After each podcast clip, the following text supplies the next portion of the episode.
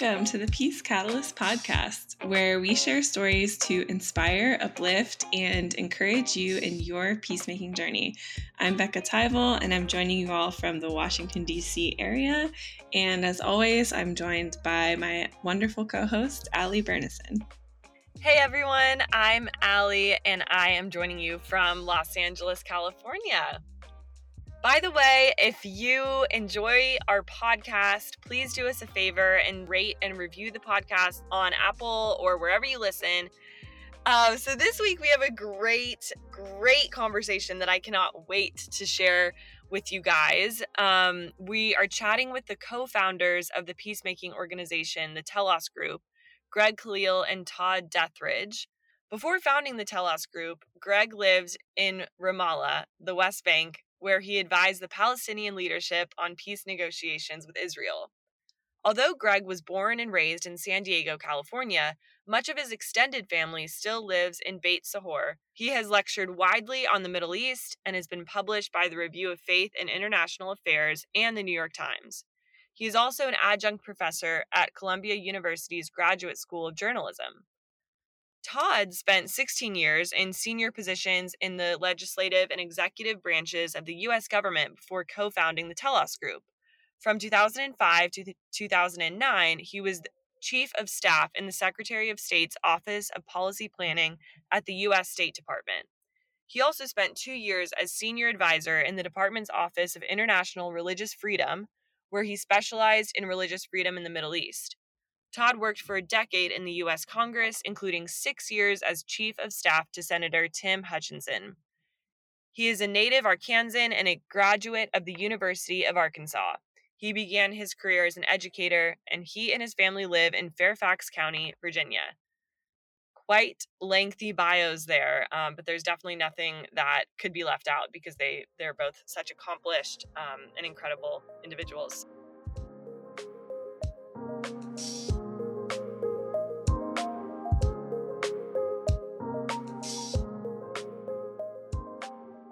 Well, welcome, Greg and Todd. We're so excited and honored to have you with us on the podcast. And wondering if you would mind sharing a bit about yourselves and your journeys of getting to where you are today as the leaders of the Telos Group, um, this incredible peacemaking organization. And yeah, if you wouldn't mind just sharing a little bit about how you got to where you are today, that would be awesome. Um, sure. This is Greg. Uh, Becca, it's such an honor to be with um, you and Ali, really inspired by you and your work as well. Todd and I actually um, met first back in 2004 in Jerusalem. And um, I was a young lawyer advising Palestinian leadership on negotiations, and Todd was uh, at the State Department, um, U.S. State Department. And, um, uh, we met in a professional capacity. I uh, and a colleague took Todd around as he was working on a report for the State Department about um, uh, the wall that Israel was building around that time uh, in and around Jerusalem and the the West Bank. Um, and so that was our, our initial initial meeting, and we could not have foretold what would happen many many years later. But long story short, um, is uh, you know, some years later, I'd witnessed a lot of folks like Todd have these really incredible transformations on the ground in Israel Palestine when they kept came and saw the realities and had conversations with people, not these sort of like talking point back and forth battles that you see on the cable news networks. And I had an idea of, you know, like, well, if what we really needed is a different conversation around Israel Palestine in America. Um, obviously need many things related to that conflict. What if we actually enabled many people to have the experiences that Todd had, where he saw a different reality, had a life changing experience. Um, and then what if we started weaving those personal transformations into something communal, into real movement, whether in Israel, Palestine, or elsewhere, to really put people front and center and to really build movements that said, hey, we're all created equal. That means something. And so we're going to do something about it. So I was back in DC. I shared a little bit about that idea with Todd. And to my surprise, um, Todd didn't think it was a stupid idea. In fact, um, Todd, as I recall, you had a you'd had a similar idea.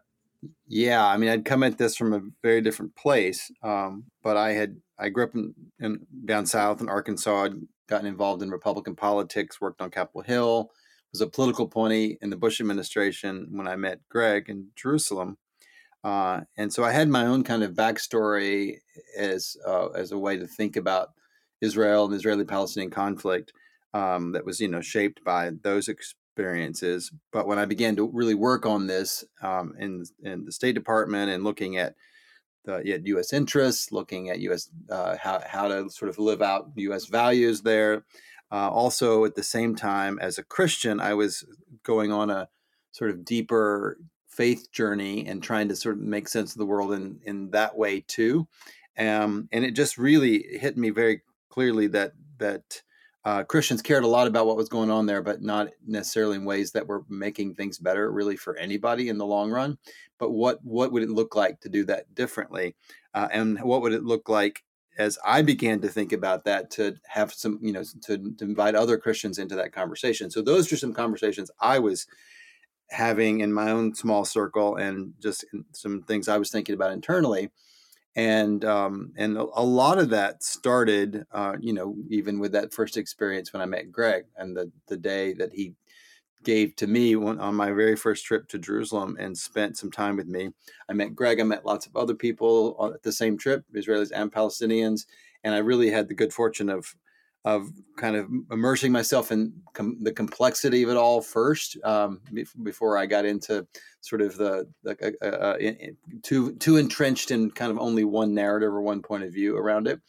Um, but but I was really looking as I was leaving government and the Bush administration was ending. I was lo- looking for a way to to stay engaged and to even help others engage it differently um, and, and that's when Greg came to DC and he had this idea for a, a nonprofit that he was founding, um, and he let me in on it. And so we we ended up launching it together uh, in January of 2009, just as I was leaving government.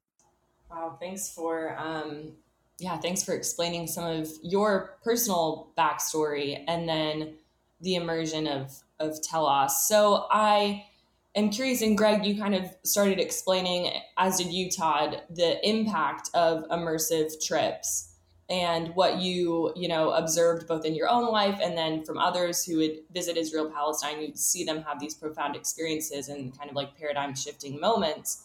So can you go into that a bit more just the the impact of immersive trips? And but then also backing up a bit can you describe just Telos's overall approach to peacemaking.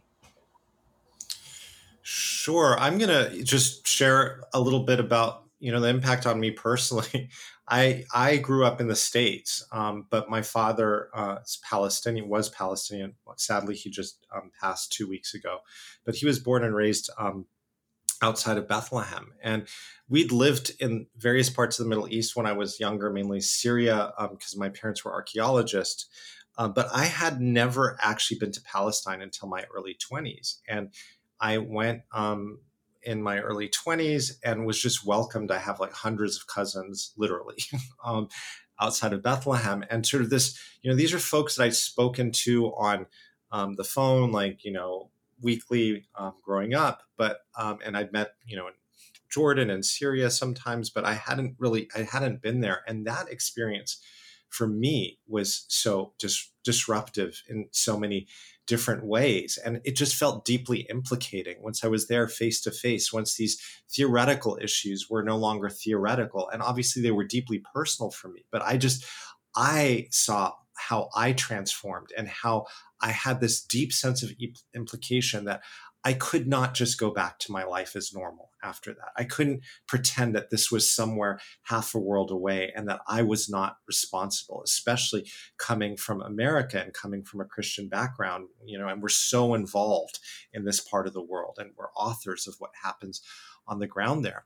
And then later, when I'd gone back, um, you know, many years later, and I was a negotiator and lawyer and all that, um, then you know I, I come from a very progressive liberal background personally. Um, I I saw just you know in in my job how now I was required to meet with no offense, but folks like Todd. Todd comes from a Republican, evangelical Christian, like these, you know, these boxes that I'm not supposed to relate to, given the box that I come from in the States.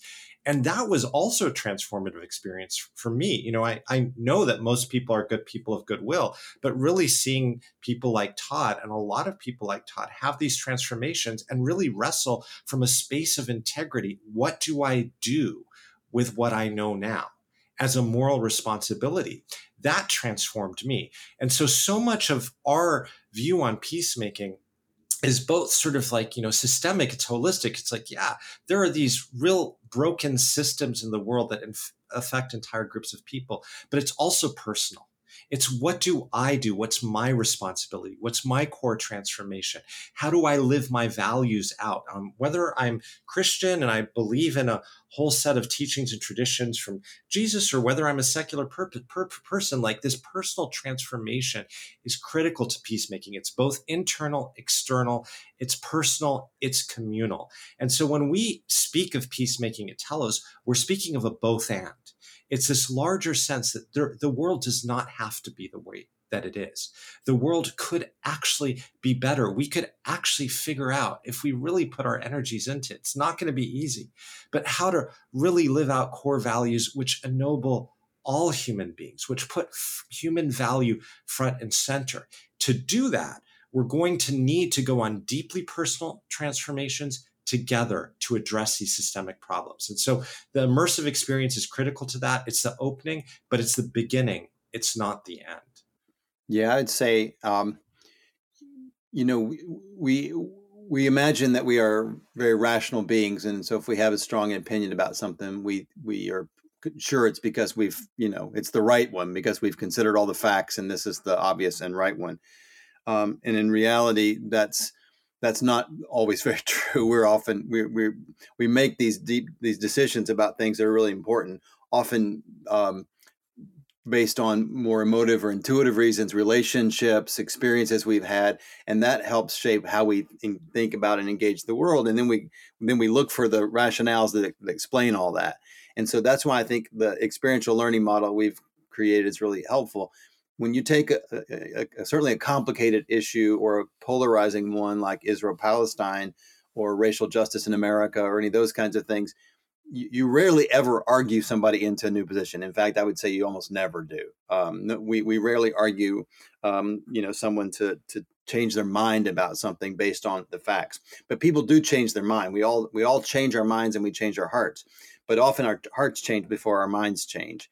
Um, and the, and the one of the ways to to create the space and opportunity for heart change is through experiences and relationships, through story, experience, and relationship. And I think that's why the, the power of the of the trips that we have created and lead is that we give people the opportunity to go on an experiential learning journey where they um, they you know they're they're getting to meet people, they're getting to hear stories, and it opens up the possibility to think differently about things and then we can then we can search for the the the sort of data that kind of helps to explain that better rather than the other way around. Um, so I, I do think you know being in relationship with people different than me has been incredibly important in, in my own journey. I had to have um, a frame that allowed me to do it first. I'd say we, we all have ways that we try to make sense of the world we live in. They can be political ideologies, they can be theologies, you know, they can be other ways. There's we are we're always looking for something to help make sense of the world.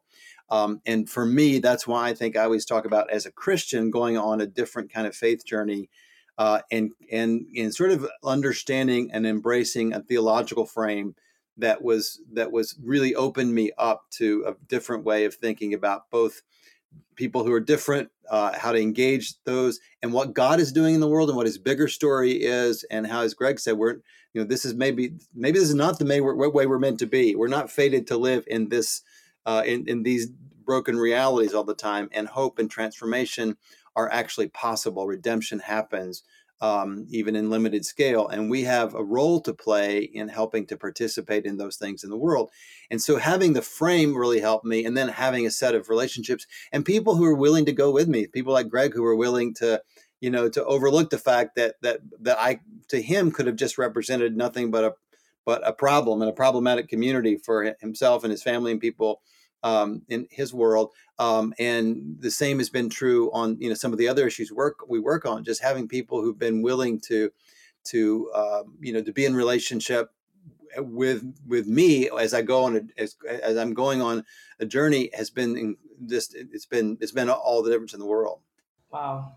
Yeah, that's just a, I yeah sorry I just do have a quick follow up question to that. So, um, you both mentioned that the the trips uh, and what occurs during those trips that's that's just the beginning that's certainly not the end. So can you speak to what happens just you know logistically practically on the back end? Um, kind of what the model is there. Sure. Um, we have three steps to our process. Um, and it's immerse train and act. So the trip is the immersion component. Um, and that's important for all the reasons that we've mentioned, but it's really to get us on an ongoing, lifelong journey. But then what do we do on that journey? Um, once you're awakened to the fact that, oh, wow, I actually have responsibility and I have agency here. Um, a lot of us don't have the skill sets to, um, you know, do certain things, whether it's um, to speak into our communities, political advocacy, which is p- part of it, but it's much bigger than that for, for us. And so the train component um, involves actually giving people the skill sets to uh, be able to undertake that, those next steps. And so we have different programs for folks who are, um, you know, in positions of influence, like writers, pastors, whatnot. We have like you know these these cohort models where they they develop a lot of skill sets, or they have um, assistance from our team in writing books, making movies, giving sermons around peacemaking.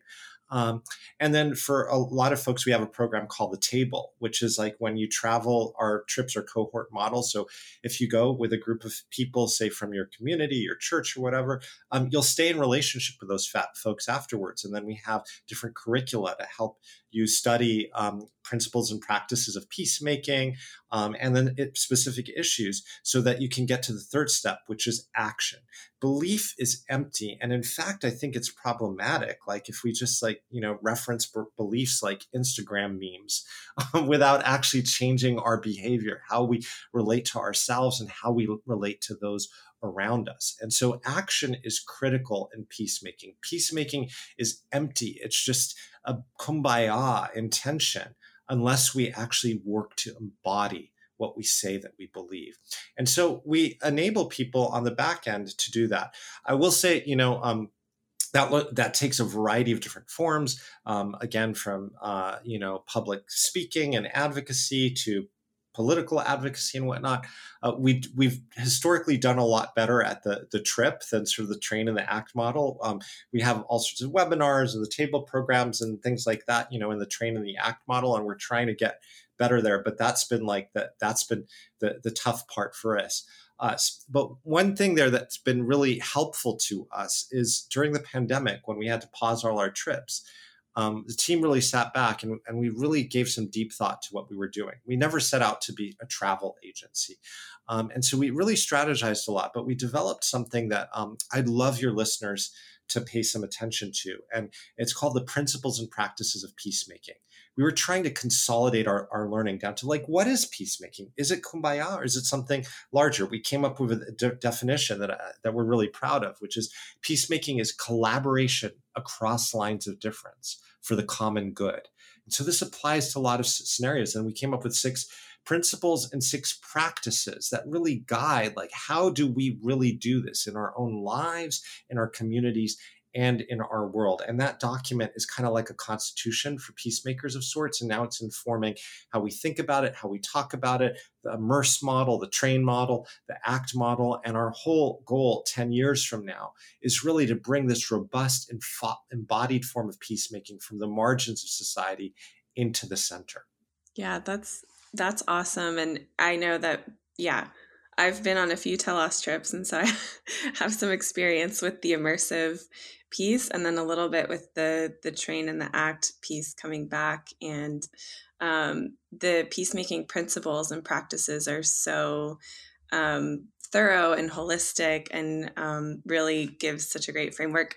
I'm wondering if you could share a little bit about what are some of the like tangible changes or transformations that you all have seen in participants um, of trips or even just of the telos tables or kind of what sort of transformation has come out of that that's leading towards the the end goal of what you're saying not just singing kumbaya but really fostering a holistic peace I mean, I, I think I would even start with with my own transformation. I think when I when I started this work, it was the culmination of some work I'd been doing in government for you know trying to kind of better understand the Israeli-Palestinian conflict in particular, and the uh, the American role and, and sort of how how it should be more predicated on conflict resolution and that sort of thing. So that's was kind of where I'm, I'm coming from on this. Um, it was very Israel Palestine specific, and when we when we jumped into all this, we you know we we we talked about and knew the fact that this was rooted in something that was bigger than just Israel Palestine. These were universal principles at play here and all that. But it really was not until the full immersion into this that it really began to change how I saw other things as well. And I say that because there's been so many people that have been on trips with us. I, this is a very common thing that people say is that you know you didn't just give me a new way to see that conflict, you gave me a whole new set of glasses to see the world, and I've come back and I see so many other things differently now, and it makes me want to think about how to engage these things differently, which is what ultimately led us to broaden our mission statement, um, you know, maybe five years ago to being what it is now, which is not Israel Palestine specific, but it's that we form communities of American peacemakers across lines of difference to bring healing to intractable conflict at home and abroad. And that's a big mouthful, but it's like it's it's a demonstration of the way in which this the, these kinds of experiences and relationships really do give you a whole new way to see and then a whole new way to engage and act in the world. And so there's a lot of examples about that. I'm sure Greg can give some some per, some great ones, but I've just seen so many leaders who've had their lives transformed and done things very differently. So many individuals who've been on our had these trip experiences have have you know uh, they've written things, uh, you know, books and sermons and articles, uh, music, uh, made films. They've they've literally moved from where they live in some comfortable life to somewhere else uh, as a result of of that. Um, just so much culture creation that's happened, so much advocacy and activism that's come out of it. It's really amazing.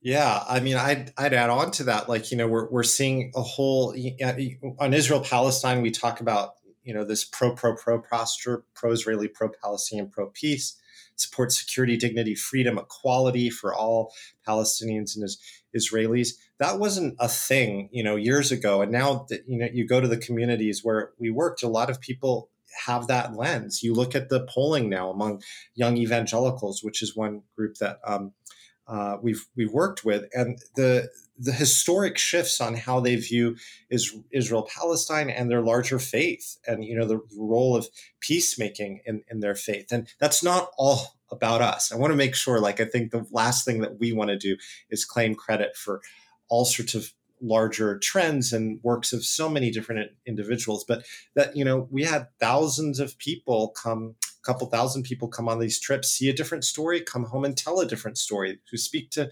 millions of people. And you know todd mentioned books and films like new york times bestsellers but also thousands of thousands of sermons and blogs and just conversations around the kitchen table you know? Those are just as impactful on a local level. And so that's what we've seen so much of. Um, you know, I'm, I'm thinking of one story that I, I love to tell recently because it really kind of um, brings all of the different elements together from peacemaking to Israel Palestine to what we do in our own personal transformation. And that's about a man named Mike Horn. Um, Mike um, just retired from the Tempe police force uh, about a year ago. Um, he came with his church um, to an Israel Palestine pilgrimage um, maybe four or five years ago, and he had a real life transformation, just saw his world differently. Before the pandemic, uh, Mike came back with the elder board. He sat on the elder board of his church um, for one of our um, first U.S. South American pilgrimages, and he, you know, he's a white police officer, evangelical Christian. He said, having been on the Israel Palestine trip, he knew what he had to do on this trip, and that was to listen And so he had another life changing transformation when he was exploring these issues here through the US South and said, you know, after that trip, that like, you know, if every cop in America saw what he saw, we would be a different and a much stronger and better nation.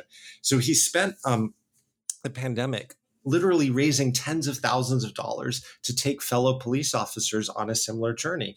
I got to accompany them um, in February. Um, and it, was just extraordinary. I mean, you know, they met folks like Jerome Morgan in, um, in New Orleans, who was wrongfully incarcerated at Angola State Prison for more than 20 years, picked cotton for four cents an hour for more than 20 years, six days a week until he was just released a few years ago and went on to start this incredible nonprofit providing leadership skills um, to uh, young uh, Black uh, youth uh, in the community where he grew up in, so they would know not just how to build great lives, but to avoid the system of mass incarceration, which is destroying so many communities around our country. And you know, these police officers had an incredible transformation as well. And so we see that, like now, he and Jeff Glover, the Tempe police chief, they're bringing back another group in September. They're bringing this model to law enforcement around the country. And so we see all of these things happening. We can't even track them all, but that's the beauty of this model of introducing people to each other and providing them a platform so we can really understand each other and realize that, yeah, we disagree on really profound things. I mean, Todd's still a conservative. I'm still a liberal. We even disagree on things around Israel Palestine. But we know that we're living into a story much larger than us. And when we allow ourselves to live deeply into our values, to understand that we're partners, not adversaries in this reality, I believe and I know because we see it every single day that we can create a better, more just reality for all.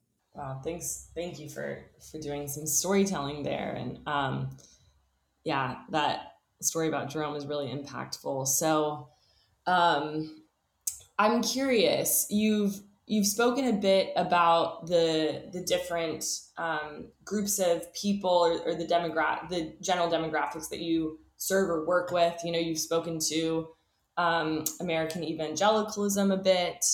Um, and this might be a strange question but and i don't really know how to phrase it but i guess like who's the ideal candidate for um, engaging in peacemaking with with telos or just generally with um, going with embarking on a peacemaking journey you know?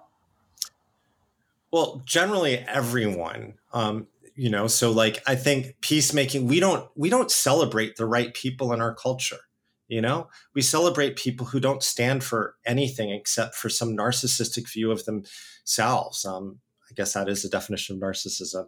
Um, but you know what i'm saying? Like I, I think that like wouldn't it be amazing if we had a culture in which we celebrated all of these extraordinary change agents, the kinds of people that you meet on Telos trips, and we tried to emulate them, knowing that we're all going to fail. Like we're, you know, these these principles like are, are things that, you know, none of us can perfectly live out. We we know that, but imagine if that was our collective aspiration.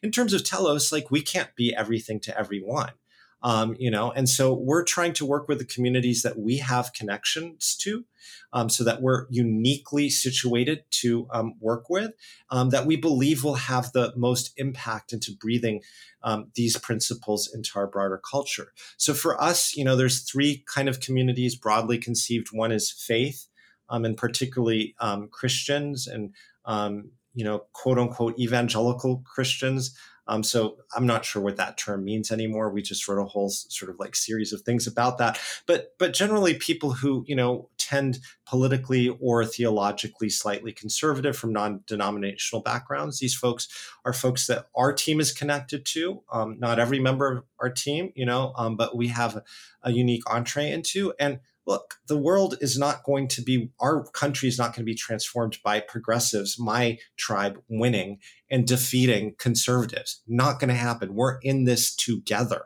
Um, and if we want to have another civil war, which unfortunately is now a possibility, I think we all have a lot to lose together.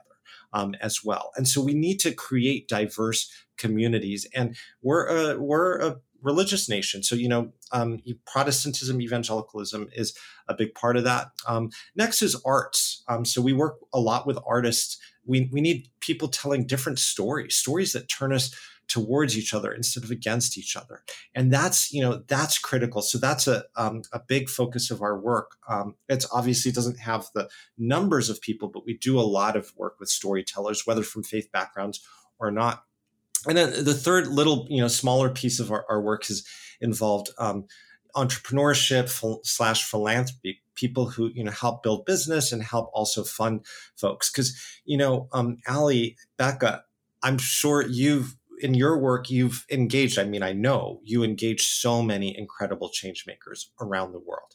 Like the, the, what's surprising to i think people when they enter this work is to see like wow there are tens and thousands of incredible people doing incredible things that we don't pay any attention to.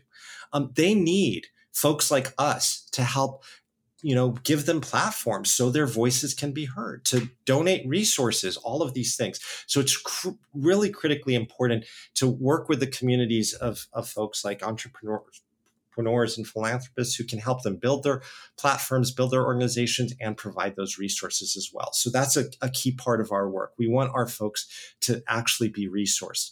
Um, you know, it's really about providing platform to them, not to us.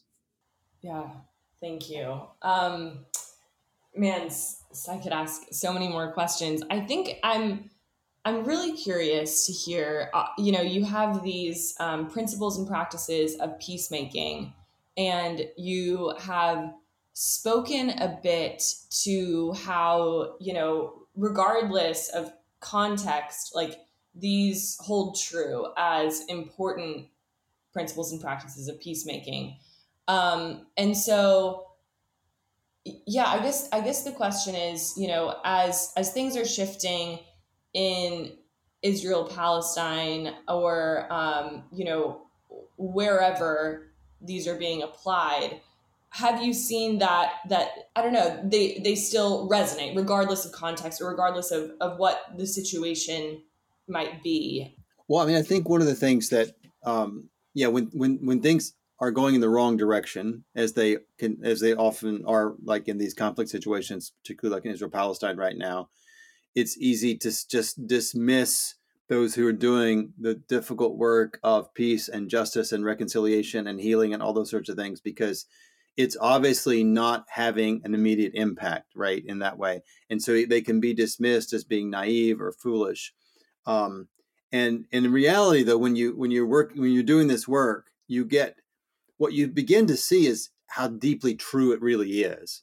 And like even and sometimes you see it because you see the fact that it's not being, you know, that people aren't living this out is why we are in the situation we're in. It's that that is what is creating this. And and when you see, have those kind of voices and and work and folks out there on the ground doing the doing the counter cultural thing and continuing to lean into it, you see the power of that and you see what what what it could be. Um, one of the things that we're getting ready to do is take a trip in the American South, this new program that we've created to try to tell a more honest version of our own American story. And we're doing it with one of our partner organizations in Israel Palestine, this group uh, of people called the Parents Circle, uh, who are people who've lost a direct family member in the conflict and have rejected the sort of idea of revenge and have committed themselves to doing the work of reconciliation and they're they're amazing folks and they're some of our you know teachers and all and people that we've learned the most from in this work i would say and they're coming on this american journey uh, to learn about our own history of racial justice or injustice in America and the and the American story. And we were having this little briefing call yesterday. Uh, I was with with some of the Israelis and Palestinians who are part of this, we part of this delegation, and as I was telling the story of why we do this work and how we're trying, how critical it is to learn to take the world as it is, but to listen to story and uh, and understand the importance of telling an honest story and a true story about how we got to where we are. That that that, that truth is a real is an important predicate for all of the the work that you have to do. You have to take the world as it is, and you have to be willing to engage the the truth of the reality uh, of the history of how you got here. And it was just so obvious to them that even though I'm talking about this sort of principle and how it's playing out in a very specific context in the American story, they were immediately coming jumping in with all the ways that yes that's what we that's what we are trying to do here. It's what we've got to do here. It's what we're often not doing here. And it's so it's just so obvious that that is such a bedrock principle that we have to stand on. Well that happens over and over again. You know you just have there's these ways in which yeah it's it because it's so messed up because we're not doing these things, because we're not living this way. And what if we did? And when we see people who are doing it, and you see the, the way that that changes them and changes reality around them, then you're even more committed to this because it does feel like you're doing something incredibly true. Yeah, I mean, you know, I I think on that, um, since we've had the principles and practices, first they're not the Ten Commandments. These things are not set in stone. This is this is us and our team you know, scouring research and all of our experience over years and so many other folks in the field and really trying to consolidate these learnings into a place where we can say okay like if we want to do peacemaking that's consequential and not just like oh let's just all you know can't we all just get along type thing which is not peacemaking um, then we really have to understand what this looks like. And what what we found is i find like i'm consistently using these um, practices. I can't b- believe I'm going to share share this, but um, we had, you know, um, I mentioned my dad just passed two weeks ago, and in Ireland, and generally there was, you know, incredibly positive experience during a very difficult time at this hospital. But there was this one doctor who I think confused, you know, MD medical doctor with medical deity, and he was just such this, you know, this negative personality eh, during this terrible process, which uh, you know otherwise was really cared for and beautiful with all you know the, the rest of the staff at this hospital, and um, and I was just like, oh my gosh, this is fraught. I we don't I don't want this conflict right now when I'm just trying to be present with my dad during his final days and so i went back to like some of the principles and practices um, you know listening to understand and some of the techniques that we teach like mirroring and whatnot and um, started actually reflecting everything back to this doctor who was dealing with his own stuff. I couldn't know what that was and i didn't feel like i had to be responsible but you know in this moment he's in charge of my dad and what happens in this moment and i want to be there. And i started just like drawing on the actual principles and practices of peacemaking um, and it helped actually diffuse this really fraught situation. And i don't say that uh, um, you know as a self-aggrandizing story but it, it was just one of these things where you know now that we'd done this work and i was like i don't know what to do in this situation. I, i'm at wits end. I'm not sleeping my dad's my best friend like i'm losing him like okay but there was this thing that i could turn on you know turn to in this moment of conflict and these actionable skills and practices and employ them and then actually transform the situation. And i was you know and that was a, a, relief for me. And you know we have so many other stories but that was just a deeply personal one in, in this moment. Um, and you know i think we all feel at wits end you know regardless of whether we're losing loved ones or not um, in this current fraught world where we don't know where it's headed. So it's beautiful to have like a bedrock of principles that ask the right questions and practices that give us some skills that aren't going to solve everything but can help us re- relate um, to our our fellow you know sojourners in this world with some integrity and give us the hope of some possibility of transformation. Mm. wow I really appreciate both of you um, sharing and and uh, yeah, Greg, I, I think that just really drives the point home that it's not just out here. Peacemaking isn't just out here, but it's it's like right here. And I guess those gestures actually won't communicate on a podcast, but you know, it's it's deeply um, personal, as you said, as much as it is um, you know societal, cultural. We engage in peacemaking on those high levels, but then also interpersonally. So with that, um, and you also spoke to this a bit, Todd, too. So, you know, I, am definitely not telling you anything you don't know. Our audience will be um, listening and, and hearing this, filtering it through their own unique past experiences and, and where they are currently. Um, and so I'm wondering for those who are mired in conflict or who, who see conflict around them, be it interpersonally or, um, you know, on, on more cultural, societal levels, um, or yeah, thinking specifically about Israel Palestine, whatever it may be, that you know they're so mired in conflict they can't see the hope or the potential for reconciliation the impact of peacemaking.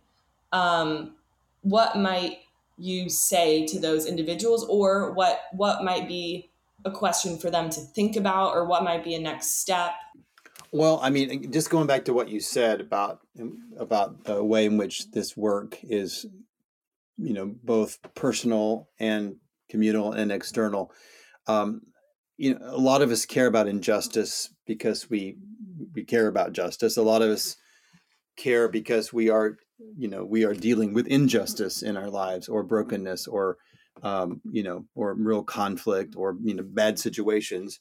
And it's it's easy to become kind of an, a justice activist but not do the internal work. And so you can you know you can be an advocate for justice but also kind of be pretty self-righteous in the whole thing. You know the good guys are and the bad guys are and you're not doing the internal internal work as well.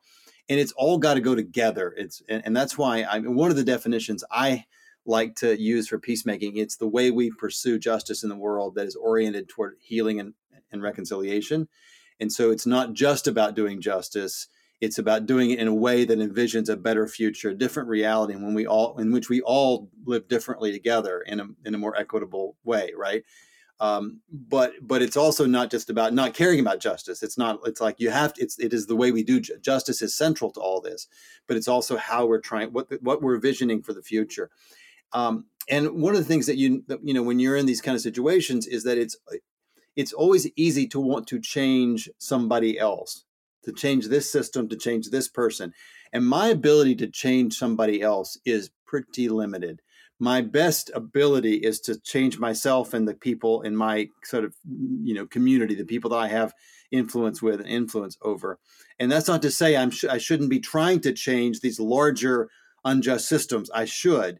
But what but but the path to changing those larger realities often is to do the internal work and to allow myself to be an agent of peace and healing in the world.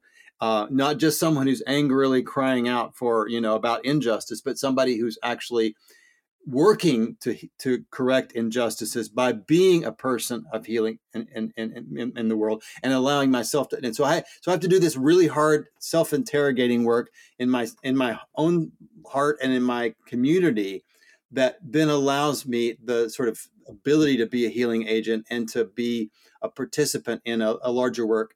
And then that can your enemies can be transformed. Others can be transformed as you allow yourself to be transformed.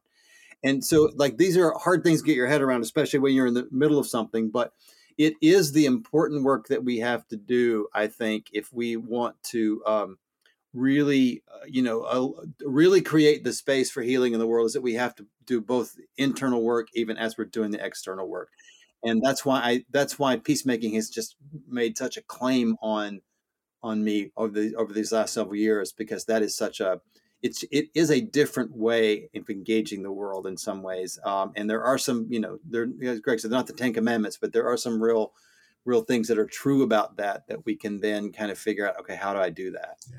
and that that is in fact the fifth practice of peacemaking self interrogate and advocate.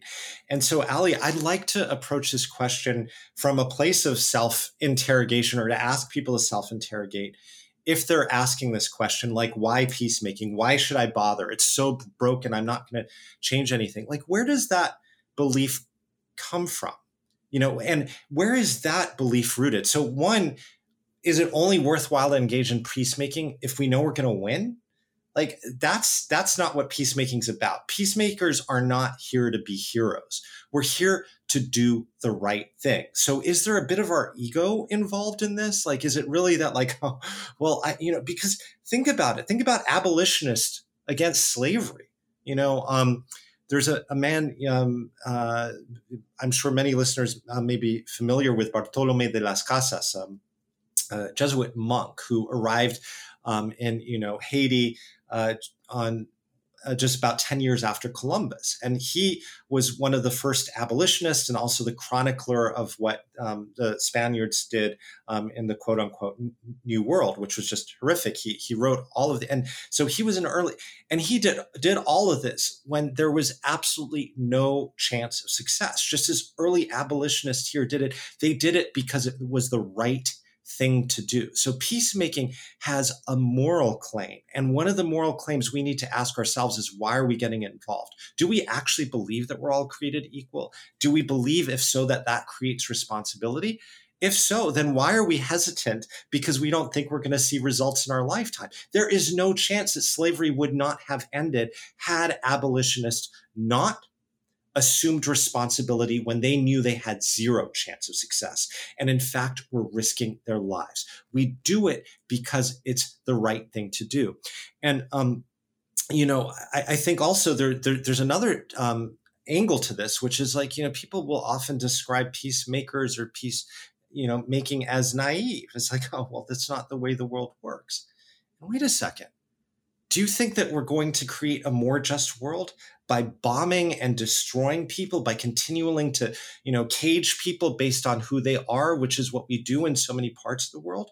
Or is that going to actually create more problems breaking more people creating more like we know that in fact the you know the, the money and all the energy we invest into destroying people so that some people can have more power is taking to us in a different direction from a world of mutual flourishing and justice. So it's pushing us in the exact opposite direction. The folks who are naive are those who are saying that more, more war, more weaponry, you know, ignoring the possibility of a different way forward, which doesn't mean that we're not self-interested beings who need to have our needs taken care of. It's just to say that maybe there is a different way to create a shared society in which more of us can have more agency, more f- freedom, in which more of us can know the ability to fully self-actualize ourselves.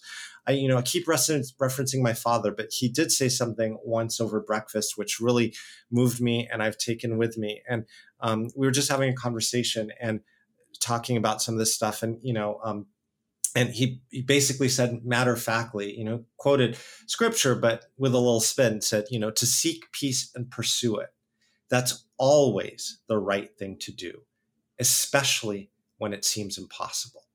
Nothing's going to change if we don't change. And if we don't realize that like hey if this is what we really believe let's you know put our money where our mouth is and like start behaving differently as well. Thank you both so much. Beautifully said but but more importantly um yeah there, there's just so much depth and truth to what to what you're saying. It's not just empty words um, or like some idyllic vision. So you know, as we wrap, I just I want to give you guys the final word, and you've already said so much. But I, yeah, I wonder if there's if there's anything else that um, you want to to mention or leave our audience with. I'd just say to anybody out there that's listening that that you know is trying to do this, live this way, and do this kind of work, and feels really lonely. Just be, just realize that that you're not alone in this. That there are, I mean, there are a lot of folks out there trying to live differently with their neighbors and others. Um, and you know, I've been I've been so gratified by the work y'all do at, at Peace Catalyst, but but there's so many other folks out there doing things in a similar spirit in a similar way, and that's the that's the good story. That you know that's that's not the headline story that we're going to read about, but that's that's the work that has to be done to stitch this back together again. Um, and we and and it, it is happening. And so to people who are again interested and maybe want to, want to know more, plug in, plug in to what you guys are doing at PCI. Be in touch with us at Telos, or find other other communities of people in your wherever you live that are trying to to figure this stuff out and live differently in the world. Um, and if and if there's no one doing it, then be the one that starts that. But but that's that's the work that's in front of us and it really is critical. One of the things that you learn when you spend time in areas where conflict has uh, has you know gone to the place of of actual violence um, is that you know whatever it costs for us to hold this together in our own American experiment and story now whatever it costs to hold together is going to be less than what it's going to cost if it ever slips out of the bounds of of just you know discourse and um, and, and, so it's it's it's worth the effort but it's more than that. It is it is i think absolutely the calling of our time and moment that we commit ourselves to finding ways to to address you know really important issues of justice and injustice in our country and at the same time uh, orient ourselves toward a different kind of future in which everybody can flourish in which even people who are on opposite sides people who see themselves as enemies can flourish in that because it is it is it is worth the effort and it's the, the cost is too great to to bear to think about not doing that. Ali, I want to echo everything that Todd's saying obviously because um, it's so true. And i just i want to emphasize two things. One you really are not alone it feels like we are but think about it a couple decades ago we used to have like new york times wall street journal like all these media outlets and they had these opinions and we thought that's what our neighbors thought that wasn't true. That was a delusion. Now we have social media and we have the comments section. It's like 5% of people even comment. And so now we all think our neighbors are a bunch of like really polarized, hateful people. And that's actually not true. Most people out there, even those of us who come, you know, we have positions, we take political positions on controversial things, but we understand that other people are people of integrity too. We don't have a voice or a prominence in this culture, but we are there you are there. We're not connecting to each other in the ways that we could. So, forming community, you are not alone. You are here. And I also want to leave you with just one small world, which may word, which may sound really, really silly, but it's absolutely true, and you'll recognize it to be true if you give it a little bit of thought and that is that you know we all we're, we're left with this kind of narcissistic question about like oh can one person change the world i want to submit to you that we all change. That's what it means to be alive.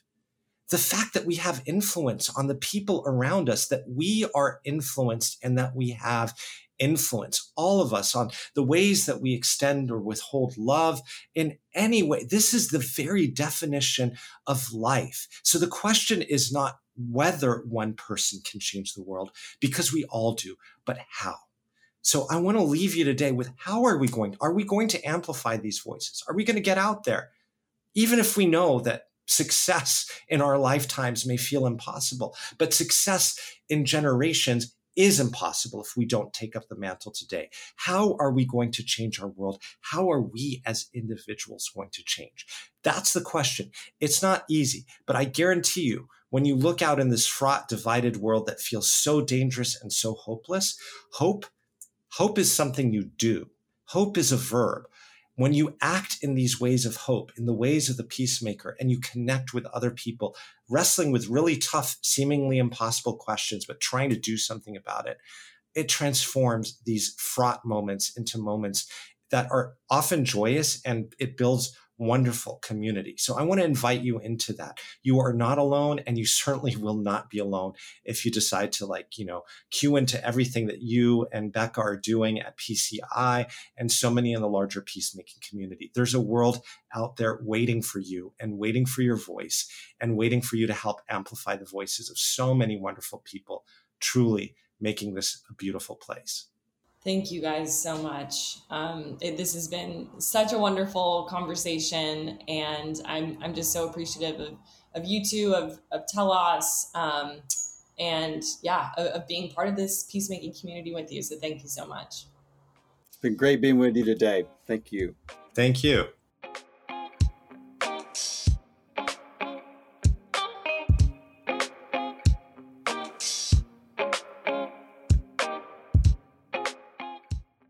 If you enjoyed this episode, please subscribe, rate, and review on Apple Podcasts, Spotify, and wherever you listen to podcasts. And for more info about Peace Catalyst and to help support our peace building work, please visit our website at peacecatalyst.org.